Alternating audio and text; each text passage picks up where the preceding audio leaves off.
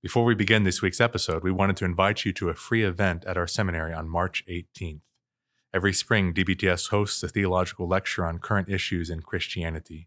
Speakers include recognized theologians and pastors with a commitment to the absolute authority of Scripture. This year, we are excited to welcome Dr. Joel Beeke of Puritan Reformed Theological Seminary to present a series of lectures on criticism in pastoral ministry. You can find out more and register at dbts.edu backslash rice. The day before Rice Lecture Series, on March 17th, we will host a preview day for prospective students. This event will give you the opportunity to sit in on classes, meet our faculty and alumni, and get a taste of Detroit. Prospective students are encouraged to stay the night and then attend the Rice Lecture Series the next day. Meals and housing are provided. If you or someone you know is considering seminary, you can find out more at dbts.edu backslash preview day.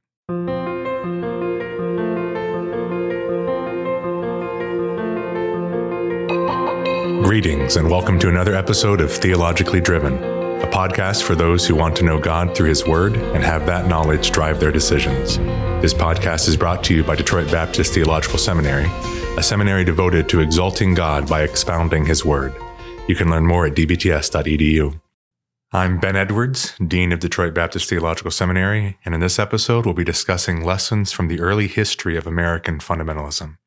My guest this week is once again Dr. David Doran, president of DBTS and senior pastor of Intercity Baptist Church. Dr. Doran, thanks for joining us again. Thanks, Ben. Now, uh, one of the reasons we wanted to discuss the early history of fundamentalism is that we view ourselves at DBTS as flowing out of the streams of, of uh, fundamentalism here in America. And we view ourselves as, as being a historically fundamentalist institution. And, and you often uh, talk to the students that are just starting at our seminary, helping them to kind of understand what our seminary is. And you walk through different ways that we need to, to think about our seminary and how that affects our thinking of doctrine. Would you be willing just to, to briefly share that, uh, kind of how you walk through that? Sure. As a part of our orientation for the new students, uh, I want to just sort of see if we can get us all thinking the right way. So I I draw a series of concentric circles, and moving from what I would say is the sort of the broadest labeling of ourselves down into the narrow. So uh, I start with actually Christian, right? Because that you know we would would be followers of Christ, believe in the gospel, um, but then I put inside of that fundamental, right? We are fundamentalist uh, because not all Christians believe that there are essential doctrines. Uh, that that there is a core of belief which you cannot deny, and that's a part of the history, right? So fundamentalist modernist controversy was among professing Christians, and the debate was really over what is the genuine nature of Christianity. So that's why I think it's it's right to call it. We we would advocate for biblical Christianity, a, mm-hmm. a Christianity as presented in the scriptures, not as a primarily a sentiment or religious thing. So Christian, fundamentalist, and then we would be separatist because not everyone who's fundamental in doctrine would think that you need to separate from those who deny those doctrines. And that's a part of what we talked about in the in a couple of previous podcasts. And then you know then we're baptist seminary because not all fundamental separatists are baptist. And and we actually are also a dispensationalist seminary. So not all fundamental baptists are dispensationalists. So that's a more narrow scope and and then I put inside there we're Calvinistic. We you know we are clearly um, uh, we see God's sovereignty in the gift of salvation. Uh, you know so so in that sense those become important identifiers of us, but they also um, would determine uh, issues of cooperation and or separation right we mm-hmm. would feel obligated to separate from those who deny fundamentals of the faith uh, we couldn't partner together as a pastor right to plant a church is going to require some more agreement just than that we're fundamentalists mm-hmm. and because of polity issues so not, and this I think is the important part of it is that right, not not every important doctrine is a fundamental doctrine. Right. The mode of baptism, I think, is an important doctrine, but it's not the difference between whether you accept a, an essential element of Christianity or not, right? The hmm. deity of Christ, um, you can't deny and be a Christian. You can be improperly baptized, mm-hmm. right? And and not lose out on heaven kind of a thing. And and I think fundamentalists always recognize that. That's why it was really sort of a trans denominational movement at the time. It answered the apostasy within Christendom. And therefore, it was an answer by those who were Orthodox Christians. That was the thing that united fundamentalists so that you could have Presbyterians, Methodists, Baptists, uh, Bible church folks. They would all stand together in those conferences opposed to apostasy and and heterodoxy because that was the battle that they were facing at that time. Uh, later on, other issues started to be, you know, come into the equation. But um, you know, my mentor and our the president of the seminary before me, Dr. McCune, was very clear, uh, very strong separatist fundamentalist, but very clear that there were certain non-issues in fundamentalism as well. Mm-hmm. Yeah. He actually wrote an article, uh, one of the first editions of the Detroit Baptist Seminary Journal, in which he he pointed that out that as fundamentalists, you recognize there, there is crucial doctrine, there's essential doctrine that you have to believe, but that there's also things that fundamentalists have agreed to disagree on, even not because they're not important, but because they don't rise to that same level. Can, can we maybe just talk through some examples of what would be not fundamental doctrine, not right. issues in fundamentalism. Yeah. So, I mean, his list of included things like versions, text types, uh, uh, denominational distinctives and polity issues, uh, Calvinist Arminian in the sense of no one's denied the orthodoxy, right? So, so there there are orthodox people who are not fully Calvinistic or uh, I mean, clearly there's groups on both ends that that can can have problems. Uh, Dr. McCune even included pre-mill dispensationalism stuff and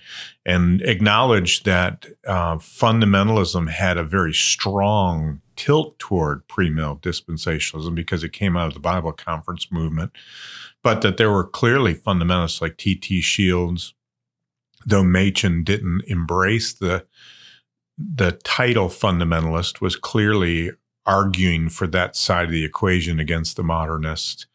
Uh, the Free Presbyterian movement wasn't dis- distinctively pre-mill, so so it really wasn't a historic marker that you had to be a dispensationalist to be a fundamentalist, or you had to be pre-mill to be a fundamentalist. That that wasn't the case. Um, you know, then there were later controversies in the in the you know 20th century in the mid 80s there was a controversy over the in the technical way would be the moral efficacy of the physical blood of Christ. And um, you know so you had people wanting to write other people out of fundamentalism because they they had a different view uh, regarding that. And and it, I think some of the ways people were espousing things it did start to call into question uh, their Christology, right? If if Jesus didn't have human blood, then was he fully human? Mm-hmm. So I think it could be, could have you know in some cases it became heresy, but but differences on uh, nuanced interpretation of some of that, uh, even questions connected to uh, lordship, non-lordship, in the you know in the center of that debate, you're you had good people who were trying to handle text and interpretations. Obviously, there were people at the edges of the debate who were pressing things farther and farther and starting to step into heretical. But but there was collegiality throughout the first, you know, five, six decades as people wrestled with some of those interpretive issues. Yeah. And so the the fundamentalists were those who who recognized there are some doctrines that you cannot deny and still have any credible claim of Christianity. Right. There are other doctrines that are important, but we disagree out agree about. but but there are certain ones that you you have to hold to. Right. And and that was one of the marks of fundamentalism. Dr. McCune, in another article he wrote about the self identity of fundamentalism, highlights two other marks of fundamentalism. One was militancy, right. and the other was ecclesiastical separation. Now, we, have kind of talked about ecclesiastical separation in the previous two podcasts. What about the idea of militancy? Why would that have been a mark of fundamentalism? Right. Well, I think I think um, it really goes comes down to say like Jude three, right? Earnestly contend for the faith that was once for all delivered to the saints. So uh, the the language there is militant, right? You're you're doing battle. You're contending for the faith. Or like in Titus 1, the role of pastors to refute those who contradict and even says their mouths must be stopped. So so it, it was a kind of aggressive defense of the faith and propagation of the truth.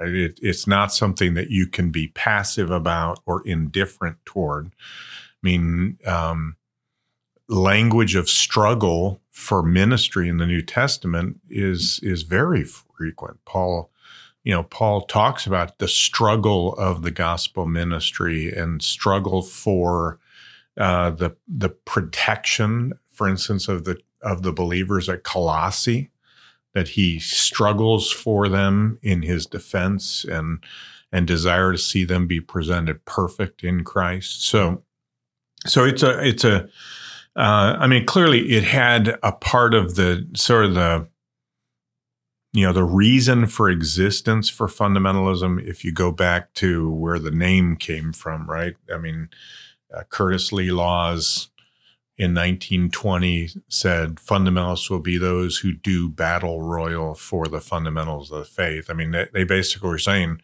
we're in a fight, mm-hmm.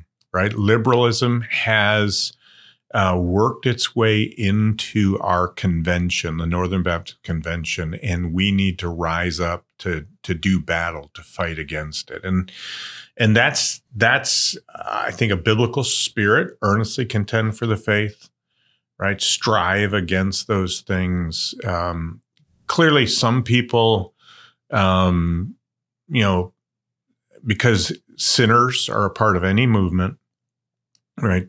Uh, perhaps at times a besetting sin among those who, you know, who are going to do battle for the truth is that they, they, that sometimes they've tolerated belligerent people or they've, they've uh, not known when to put the sword away. Mm-hmm. Right. So, so yes, there, no doubt, but you, you, if you want to find fault, you can find people who never pulled the sword out and let apostasy just ravage God's people and churches. I mean, the the issue isn't um, who has done this perfectly. The issue is what does the Bible require of us? And we are supposed to contend and, mm-hmm. and we're supposed to stand opposed to error and not give it any um, make peace with it. Yeah. And and as you looked at the early fundamentalists, I think you see all three of those things being manifest in different ways. The, that they're holding to the fact that there are orthodox beliefs that you have to hold to. We're going to fight for these things. And if necessary, we are going to be willing to separate at some point. Right. And people have divided uh, fundamentalism in different ways. Marsden kind of divided into four categories uh, and time periods. You had uh, time period of kind of the rise of fundamentalism that that went late 1800s into 1919. And we had the Bible conference movements, rise of Bible institutes like Moody Bible Institute, right. and places like that. Then you mentioned 1920 is often a point in which we we say there's now the fundamentalist modernist controversy. Right. There's there's conflict going on. There's there's battles going on in the Northern Baptist Convention and the Presbyterian Church. Uh, you have the Fundamentalist Fellowship rising up, trying to to push for fundamentals of the faith within right. Northern Baptist Convention. Uh, Machen is is fighting for orthodoxy among Presbyterians, and, and over time, seems most of those battles were lost that they they weren't able to actually fight off the liberalism, the modernism that had come into the the denominations, and and so many of those churches either pulled themselves out or were kicked out Right. by these denominations because they weren't willing to to hold in hold uh, to, to compromise on on the the faith of Christianity. And then they began to form their own Bible colleges and seminaries and and mission agencies, and that really happened from the 1929 to the 1940s in that period. As you look through that history, are there any truths that you think it's going to be important for us to to draw out lessons that we should be learning um, through what happened in that time period? Right. Yeah. I mean, there's lots of things um, that that I think would we would really do well to to understand and think about because I do think we're in a very similar kind of battle and day in our in our time. And um, let me just start with that militancy thing, right? So I think the militancy means you're not going to be content to tolerate apostasy and heresy. So you will either uh, you will either uh, drive it out or you will pull out. And I think that's that's that was the heart of the militancy, right? The the well, we didn't win, so let's just find a way to get along is not a militant spirit, right? You you can't make peace with error and and so I think that's important because there's a lot of folks um, who who are uh, much too accommodating, and uh, and their their inclination is to uh, be peacemakers at points where you can't make peace, right? Paul says, as much as it depends on you, be at peace with all men. And it never depends on us to make peace with apostasy, right? That's when we have to, we have to be willing to stand. And I think that part of it, uh, and if I'd say this is, I mean, uh, what I see sometimes is people who've come from combative backgrounds almost are allergic to doctrinal conflict right? And and that makes them susceptible to to thinking that that they can they can navigate it. But but i mean second corinthians 11 is the messengers of satan appear as angels of light. And and most error does not proceed openly and uh, waving you know waving a red flag for us. It it comes in uh, by deception and subtleness, erosion of doctrinal things, and militancy. Uh, it shouldn't. We shouldn't become cynical, and we shouldn't be hyper suspicious, but we certainly can't be naive. Right? The prudent foresees the evil and passes by. The naive goes on and is punished. And and when this has happened time after time, it it's a, it's an argument for a militant spirit to be on defense and ready to do it graciously but firmly right with clarity and conviction. Yeah. uh, but also recognize that people arrive at conclusions uh, on different different paces right? And and that part of it i think is uh, also important. You look back say at um, the you know so the the first wave of fundamentalists are convinced that they need we've reached the point where we have to pull out. And they pull out yet there were others that were still fighting.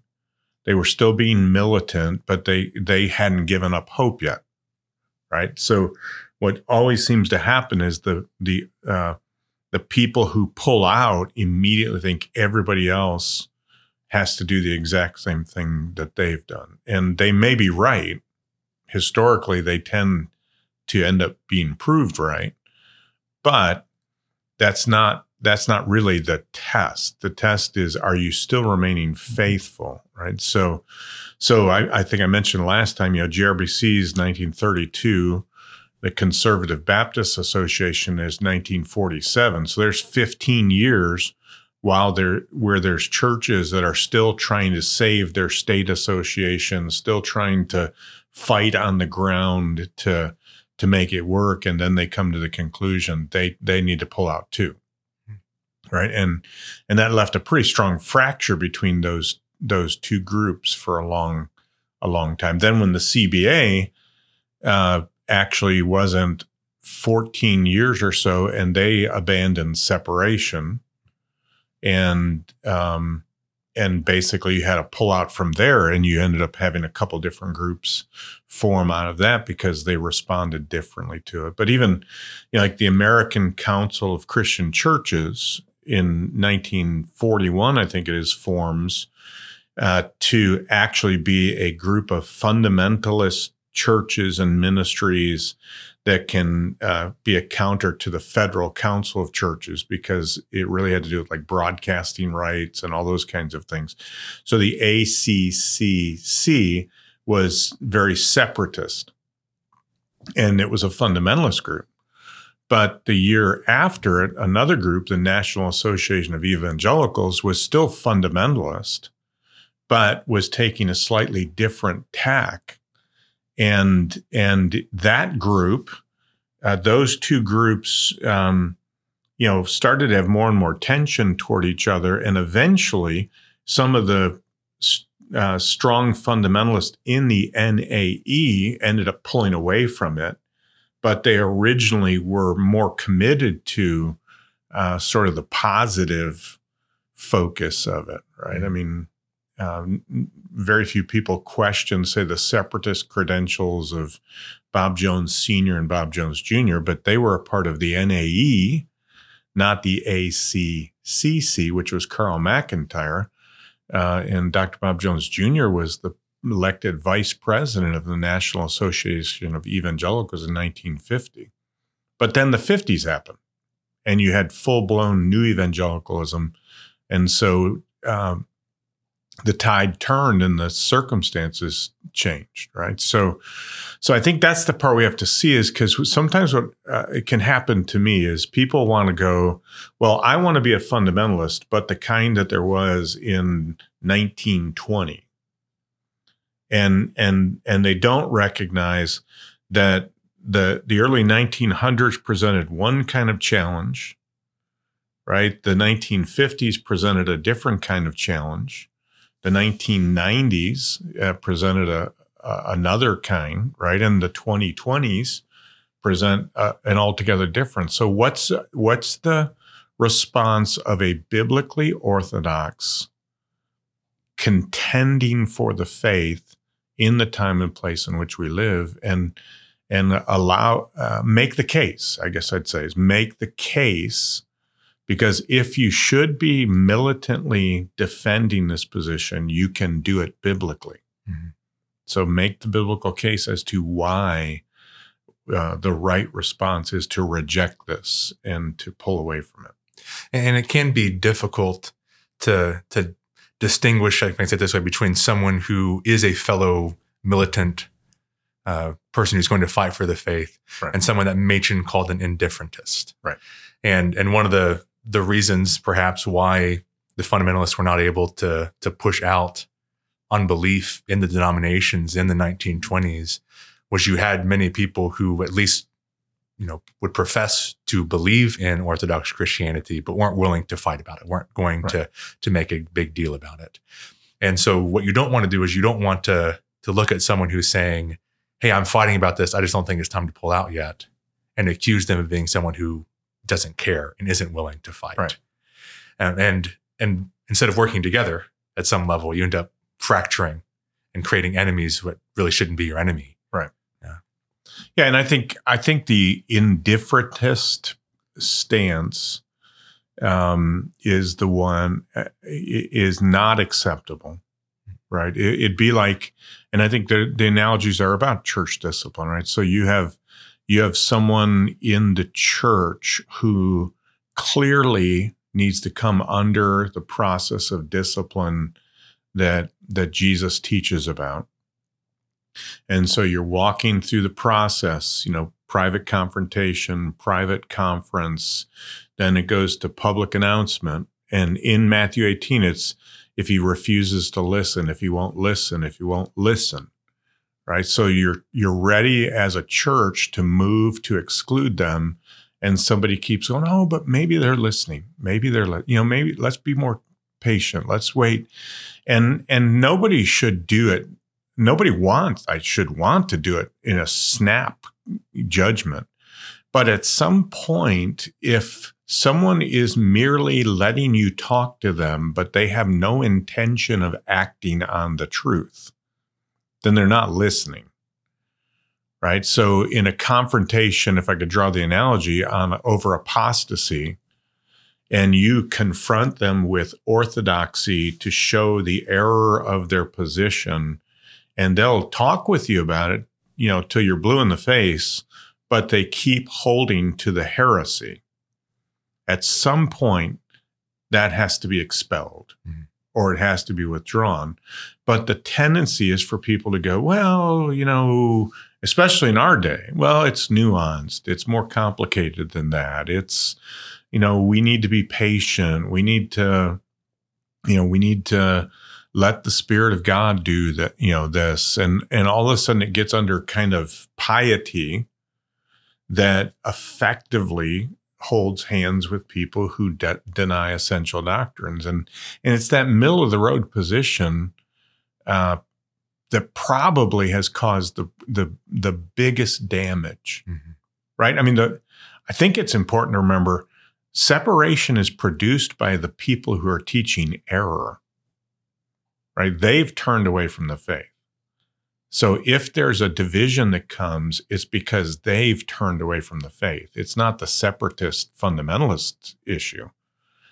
And and not dealing with the problem uh, is is disobedience. So the uh, the person who wants to make peace between truth and error is not acting uh, in a godly way.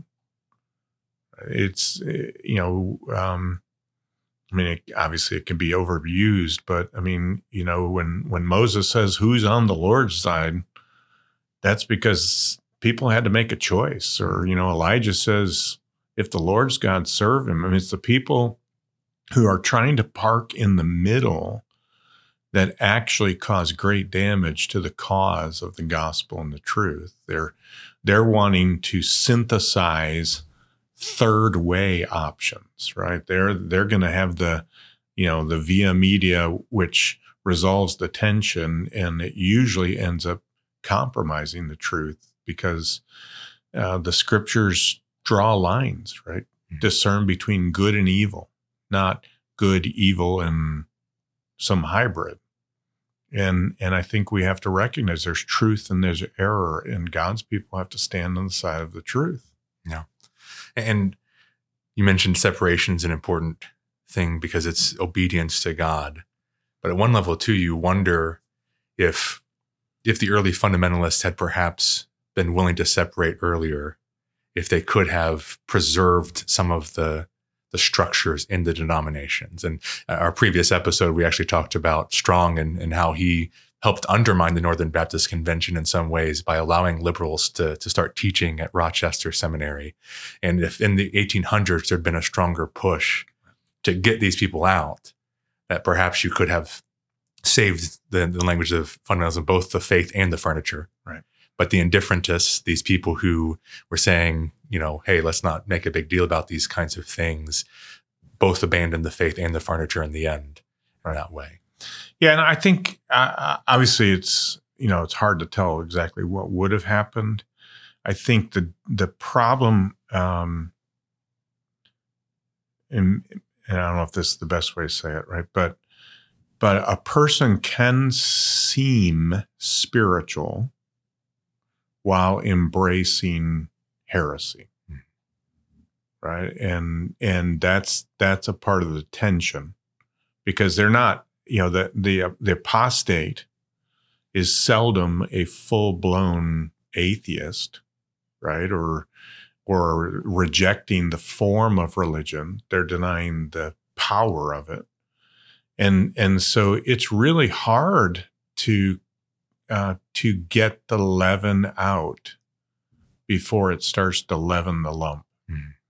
And and so it's it's uh, it's pernicious, right? I mean, the Apostle Paul had a very powerful and fruitful ministry, yet among the churches of Galatia, he was concerned about how quickly they had turned. Right? He he says to the Corinthians, like, you'll tolerate this abuse of you, you know, and and he uh, he warns and warns and warns because it it's like a gangrene, he says in the pastoral epistles. And so there's a part of it that's like, you know, the the cancer, the cancer of error happens below the surface and and and it's hard sometimes to to spot it. Paul warned the church leaders at Ephesus, the elders, there'll be savage wolves, but some from your own midst. Right. So I, I just think it's uh, it's constant vigilance and and guarding ourselves against the the threat and and when spotted taking action because we are given pastors are given the responsibility to guard the flock and i think um, and this again i come back to the primacy of the local church. I think it's a lot easier to do in the local church. And the problem is is when we get these parachurch entities is that tends to be where the problems develop right? It's cooperative effort cooperative money then then you know well we need more money so we go lowest common denominator and then and then uh, you can watch the justifications. Well look at we're still you know we're sending millions of dollars to the mission field or we're we've got these great schools that we're supporting and most of it's good. Yeah you know maybe there's a few problems but most of it's good. Mm. and and you keep whistling in the dark about that. And and then all of a sudden it's not mostly good right? All of a sudden you find out that that these things have been being taught and they've actually sowed the seeds of unbelief in, an entire generation before you wake up about it. And those teachers are loved. Those mission leaders are loved. Those denomination executives are loved. So now who wants to turn against the person that they hold in high regard because they seem so godly and they seem so you know, so devoted to Jesus because we think they're going to look like Satan with horns. and and God tells us they're going to come as angels of light. So yeah, they're going to be nice. Yeah. They're going to be pleasant. They're going to they're going to seem spiritual. But is it Jesus? Is it the gospel? Is it the Holy Spirit? Those things require us to put things to the test and and and do so with attentiveness and aggressiveness. And as you mentioned, this is important for us to think about because in many ways we're facing similar kinds of issues and similar kind of questions. Right. Absolutely. And and Lord willing, in coming episodes, we'll we'll try to flesh some of that out more as well. Thank you very much for listening to this episode of Theologically Driven. If you enjoyed this episode, we'd love for you to share it with someone else that you think might benefit from it. You can find out more about our podcast or Detroit Baptist Theological Seminary at dbts.edu. We look forward to our next time together. Until then, keep seeking the Lord.